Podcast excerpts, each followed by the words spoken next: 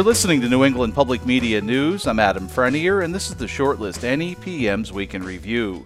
Joining us today on the line, Chris Collins, contributing editor with Franklin County Now, and Natalia Munoz, host of Via con Munoz on WHMP. Chris, Natalia, thanks for being with us today. Thank you for the invitation. It's good to be here. This week, Massachusetts Governor Charlie Baker was grilled by a legislative oversight committee looking into his administration's COVID 19 response. Some lawmakers took issue with local health agencies being cut out of the vaccination effort, with large privately run sites instead taking priority. During the hearing, Baker defended his actions as unhappy as some people may be with that decision, you know, we are outperforming every other state in the country across most of the CDC's key performance measures. Some local and regional health officials told the legislative panel they have had plans in place for years to execute mass vaccination and that the message from the Baker administration has been inconsistent.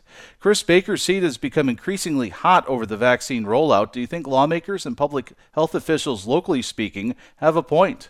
I think they do. I've always felt that the local people have a better idea and better feel for what's going on in their communities and a bit, and sometimes a better infrastructure to be able to reach more people. That having been said, there's no, you know, there's no instruction manual of how to deal with a pandemic. I think Baker's done his best to try and manage in crisis, and I think uh, there are people that are, are always going to second guess when something doesn't go the way it should. But I can tell you that my experience alone, trying to get an appointment for a shot, there certainly has been some drawbacks in the system, and, and I understand the frustration.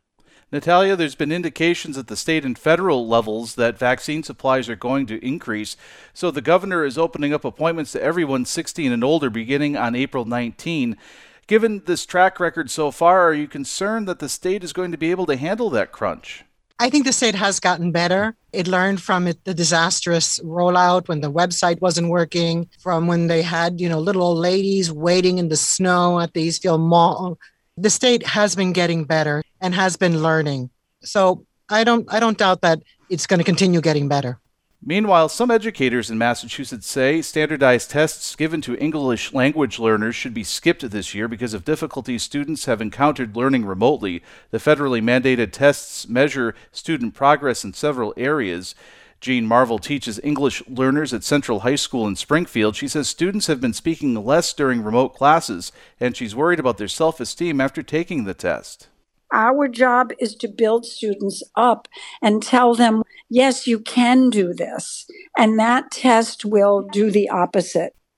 A spokesperson for the State Department of Elementary and Secondary Education says Massachusetts is not planning to seek a federal waiver to skip the test. Natalia, are the educators' concerns valid, or does there still need to be some kind of standardized evaluation?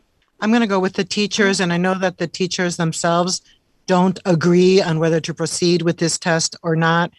Um, I don't think that I have the capacity to say, oh no, the test should definitely be given when you have teachers saying, they haven't been able to learn remotely and they haven't been speaking the language. So we really can't tell how much they've learned. And on the other hand, you have teachers who say, yes, let's give them a test so we know where they're at, even with the pandemic.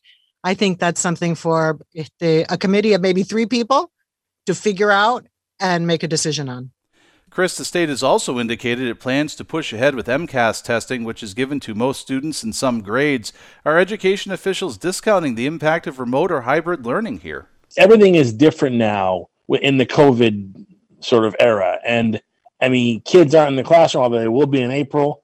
I think you, you, you got to suspend all these tests for at least a year until kids are back in the classroom on a regular basis, on a regular footing. And then I think you can think about going back to it. But for right now, I don't, think it's fair to anybody to force them into a high stake standardized test when things are so up in the air and so many kids are not getting the full educational experience they would be in the classroom. Also, a panel in Northampton, Massachusetts, looking into policing reform is proposing a new department to take over some functions which are currently being executed by the city's police department. The Department of Community Care would respond to most crises involving mental health, homelessness, or substance abuse, with the report saying would be better equipped to handle these situations. Chris, the City Council is going to look at this idea and the rest of the report next week.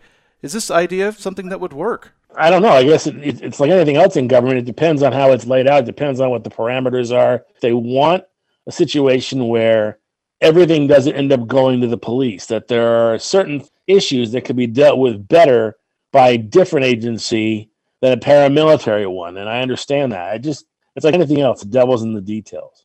Natalia, could the cost of establishing a new department like this be an obstacle, or should it come out of the police budget? It should certainly not come out of the police department budget, which was already cut by $800,000, thanks to pressure by a few extremely loud people and a majority of city councilors who were scared of them. Leave the police department alone. I think there's certainly lots of room to reform the police department policies and how police officers react to an array of situations. I would suggest that they test pilot this first before implementing it, and that they work very closely with the police chief, who is one of the most progressive police chiefs in, in the state, if not the country.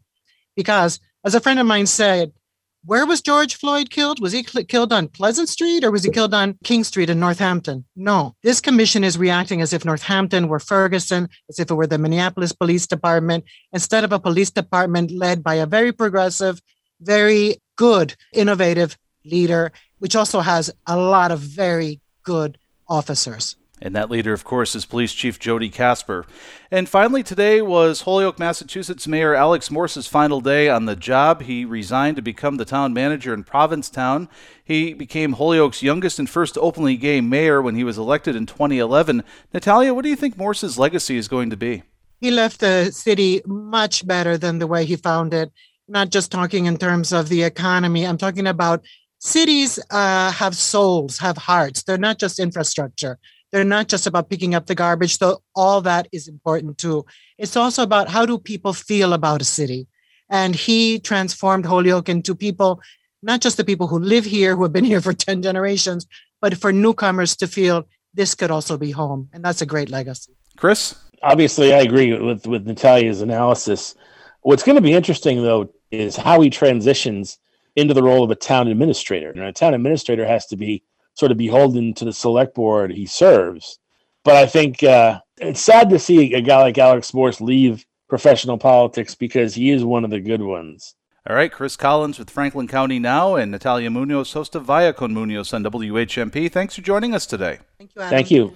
And thank you for listening to the Shortlist NEPM's Week in Review. You can catch us at any time wherever you get your podcasts or at nepm.org slash podcast hub. I'm Adam Frenier, and this is New England Public Media.